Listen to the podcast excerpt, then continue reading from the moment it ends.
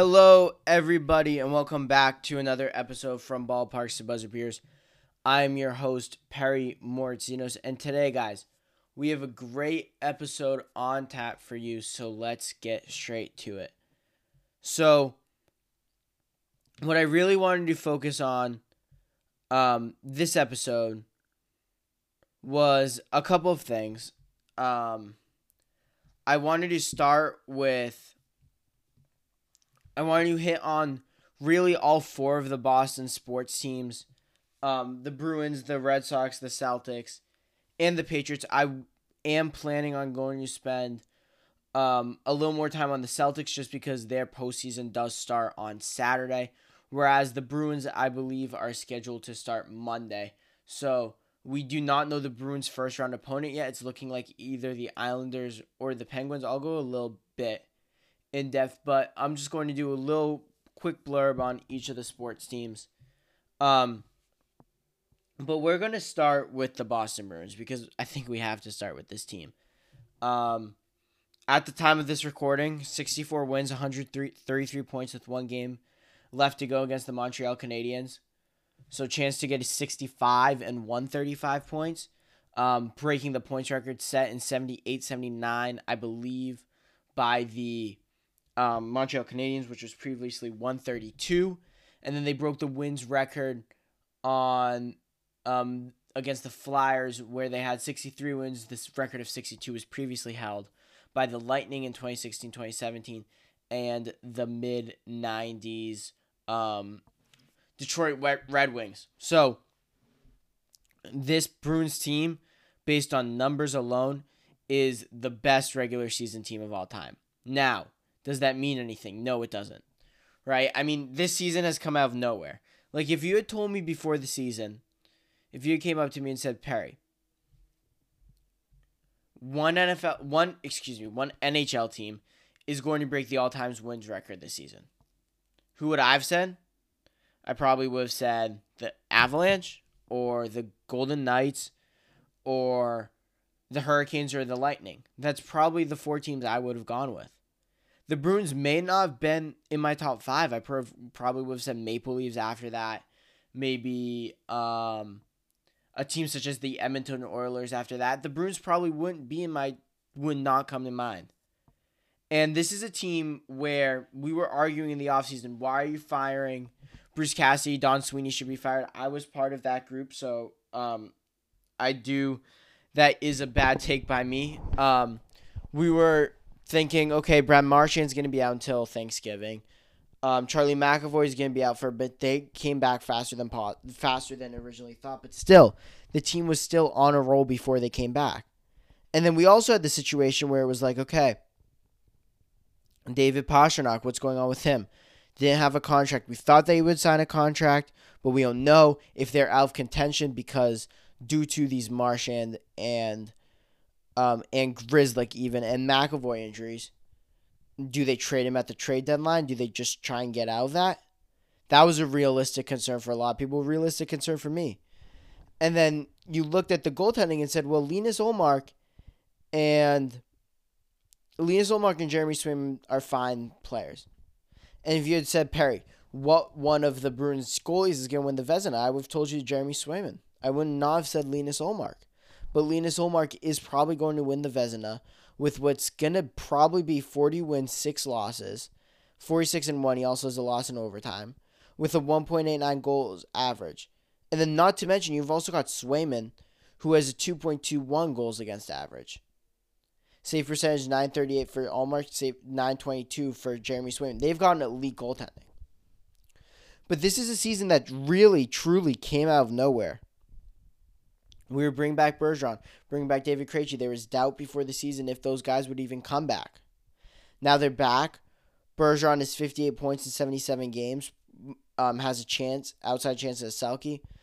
David Krejci, although hurt right now, has 56 points in 70 in 70 games. And I mean, obviously I mentioned Pastrnak earlier, but career highs in points with 111 points, 60 goals, 51 assists, both career highs. And then you've got other guys just up and down the lineup saying career numbers. Pavel Zacha, 57 points in 81 games. We haven't seen that of him. The really the only player that I can look at and say complete disappointment this season has been Taylor Hall with only 36 points in 28 games. In 60 games, excuse me. But still, that's a guy that I look at and I'm like I don't even know if that's how dis- I mean, it's disappointing, but it's not like so disappointing. And they've got a guy in Tyler Bertuzzi who's 15 points in 20 games since coming over from the uh, Detroit Red Wings. Everything Don Sweeney touched turned to goal this season outside of the Mitch Miller signing, which was an unfortunate um, kind of blip for this season by the Boston Bruins and really an, an unnecessary one, quite honestly. But this team has been elite all season long. They're going to go in as the favorites to win the cup. They should win the cup. If they don't win the cup, it's still disappointment. If they don't win the cup, everybody here in Boston, if you're a hockey fan, you're going to be disappointed. I love watching hockey. I love watching playoff hockey. I love watching the Bruins. I've even like last year where they didn't have the best team but still made the playoffs. I've been a Bruins fan. They're my second favorite team in town behind the New England Patriots. And I think they're converting a lot of people this season. And the playoff hockey is going to be loud. The Garden's going to be loud. Big games, all playoffs. And it's going to be very interesting to see how this team performs. Number of storylines. Will Linus be able to keep doing what he's doing? Will Swayman have to step in? Can Pastrnak keep up his points, which has been an issue? Will his turnovers hurt them? Can the secondary scoring keep up? That's that's the biggest one in my opinion. Will the secondary scoring for the Boston Bruins continue to do well? And that's the million dollar question. Goaltending and the secondary scoring. But they're going to probably face the Penguins or the Islanders. If I'm um if I'm a Bruins fan, I probably would rather host the Islanders. Penguins scare me a little bit. They still have Crosby, still have Malkin, still have good talent. And look, this Eastern Conference, I mentioned it before, is going to be an absolute battle. You've got the Lightning and the Rangers playing themselves in the first round. Um, not the Lightning and the Rangers, excuse me. Lightning and Maple is going to probably be Devils Rangers um, in that first round. Probably Hurricanes against the Florida Panthers. So the one seed in the Metropolitan versus the Panthers, who were the President's Cup Trophy winners last year. So it's going to be a very, very, very interesting year. Um, interesting playoffs. And look, we're here for it. We're going to keep you covered with the Boston Bruins. Right now, um, we're going to do a little draft, st- um, NFL draft stuff next week, but it's going to, again, be mostly focused on the Celtics and the Boston Bruins. Um, so with that, let's transfer over to the Boston Celtics. Um, we've got a team second seed, and I'm not gonna lie, I'm I'm disappointed by the second seed. If you're a Celtics fan, you should be disappointed by them getting the second seed. This team started 21 and 5, looked like they came out of nowhere, looked like they were going to practically roll to the one seed. And then you had issues with effort, with other problems that led you to say that this team dropped to number 2, right? Dropped to number 2 in the conference I mean, it might actually turn out better because they have to face the Hawks rather than the Heat, which I would rather do. But if you get, but look, you're not playing for the first round. You aren't. You're playing for the Eastern Conference Finals. They should they should be in the Eastern Conference Finals. I've been losing in the Eastern Conference Finals to the Bucks. I've honestly being a Bucks. I have a Bucks.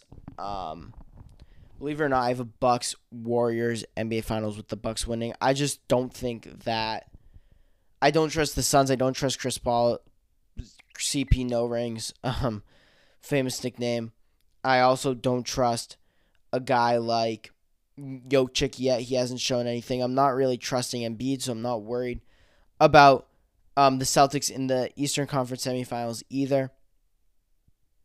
So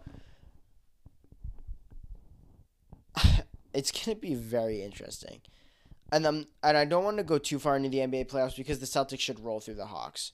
Um, they're, they look the Hawks definition of mediocre. I believe they were 41 and 41 this regular season. They had a stretch where they went I about 3 months, I believe, where they did not um were within a game of 500. So they were either one game above from 500 at 500 or one game below 500. So you're talking about really a team that's the definition of mediocrity going against the Celtics, who should be on a mission mission to win the NBA Finals. I think they're the most talented team in the league. I think they're the deepest team in the league. Arguably, have one of the best duos. The Eastern Conference, for me, the playoffs don't really start until Game Four of the Sixers series. This team should win. They should at least be in the Eastern Conference. They should at least be in Game Seven of the Eastern Conference at the very lowest. If they don't win a championship, it's a failure. Period. That's that's that's the reality of it. And they play Saturday. I'm expecting them to win this series in four or five games. If this game goes, if this series goes six, that is bad news in my opinion. Um, I think that that shows that they're not still not taking teams seriously. They're where a lot season last year where you had guys like Jaylen Brown and Jayson Tatum who were getting tired at the end of games, right? They were getting tired towards the NBA Finals. You can't be playing heavy minutes right now. That was a problem last year. Although you swept the Nets, you took probably, in my opinion, too long to close out the Bucks in that semifinal series. That should have been done in six games.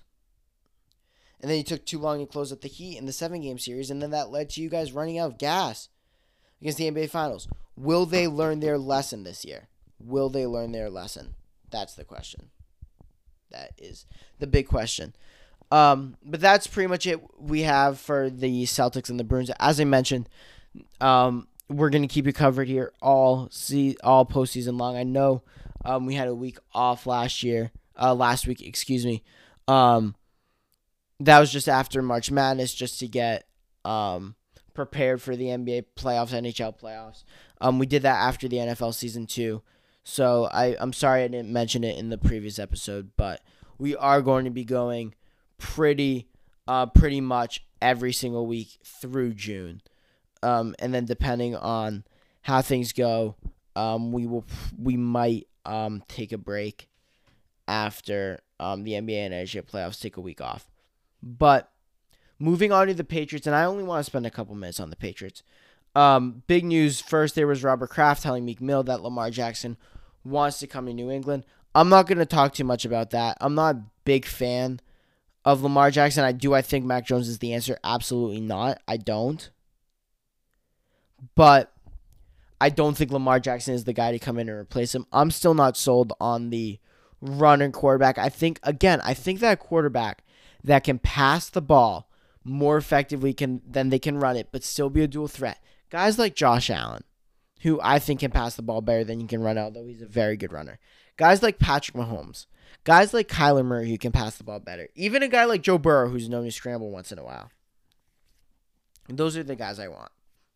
Justin Fields, Lamar Jackson, those guys run better than they pass. In my in my opinion, I think Justin Fields is a better passer than Lamar Jackson.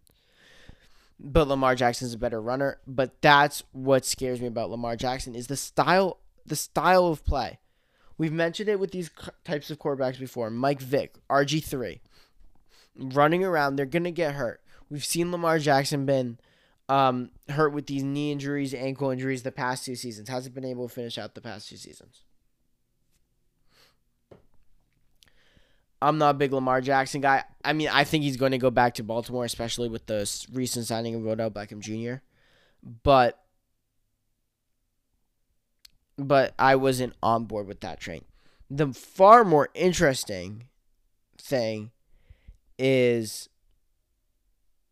the um is the trade request that came out from Mac Jones. Um, Pro Football Talk, I believe it was Pro Football Talk and not Pro Football Focus. That report that I believe it was Mike Florio. Still, still, still, I there's been some reports that they weren't really shopping him, but if somebody called, you listen. You should do that on every player outside Patrick Mahomes. Outside Patrick Mahomes, Joe Burrow, and Josh Allen. Every single player. I'm I'm listening. I'm at least interested. I'm nobody on the roster should be untouchable ever. Period. So that's the question. Was was Bill Belichick shopping Mac Jones, or were teams calling about Mac Jones and Bill Belichick not hanging up the phone right away? look, I don't think that Mac Jones was particularly thrilled with how this season went. I think there's no doubt about that. I, I would you be? Your sophomore season, people are saying this is gonna be a good year. He looks good. He looks spunky. He looks ready to go. And then you then you put in two, um, a defensive coach and a special teams coordinator to coach your offense. And Mac Jones looks at the situation and he says, "Look, I know more than these guys," and that's probably true, probably true. But but the fact of the matter is that he's a second year quarterback. He he hasn't gained this credibility to say this stuff yet. Yet. When you're Tom Brady, when you're Patrick Mahomes, then you can't come talk. Then you can complain like a baby on the sidelines. But Mac Jones isn't there yet. Mac Jones is nowhere near there yet. And I don't think I'm saying anything controversial on that. Another thing um, that I wanted to mention is is there a rift between Belichick and Mac Jones? Probably. Probably.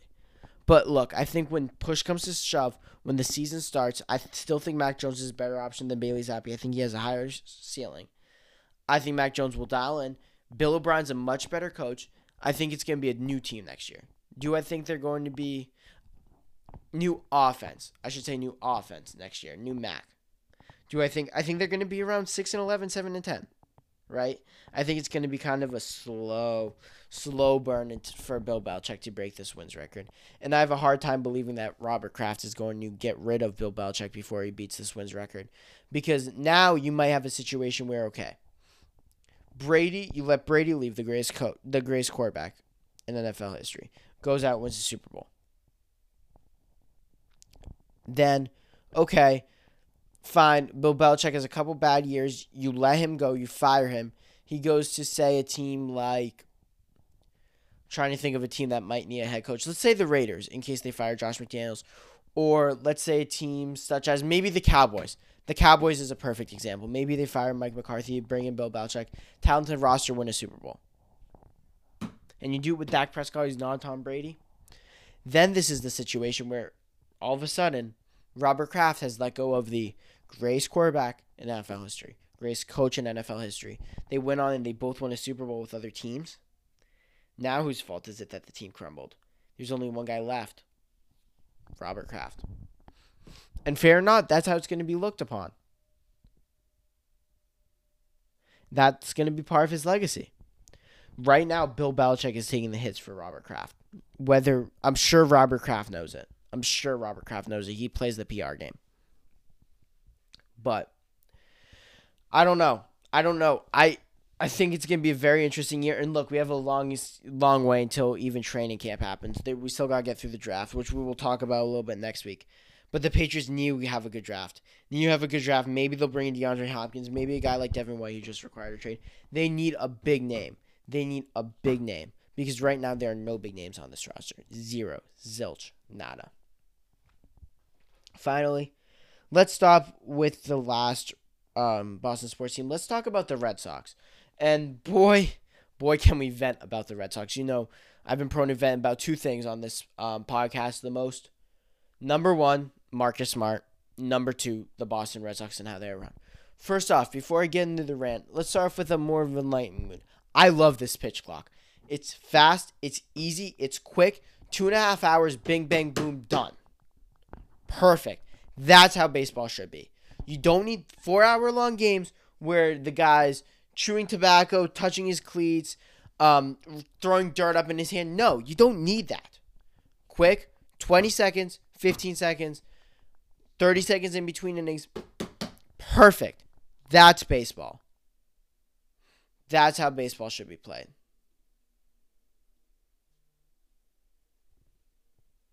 Perfect. Exactly what we want to see.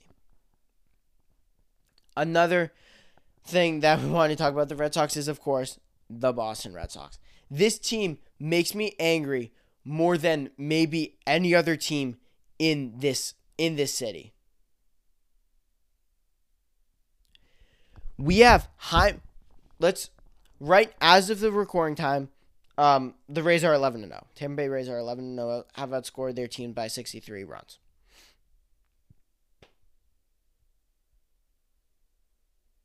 Now, now,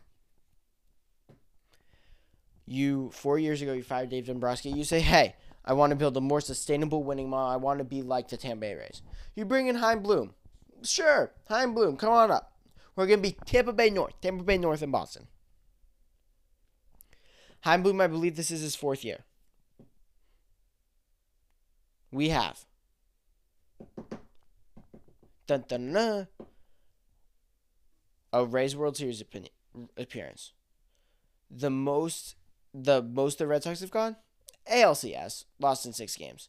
We have two last place finishes and this, and now we have this. I mean, this team's gonna be bad. The roster can. You should not be trying to be the Tampa Bay Rays. At all. Period. This is a big market. The team that you should be like is the Dodgers. You have a good farm system. That's fine. But you go out, you sign big names. Mookie Betts. They had Braun Trea Turner be a trade last year. He went since winning Philadelphia. These are teams that are doing what they can to win games. Look at the Padres, small market team. Juan Soto's on the trade market. Yeah, sure, we'll take him.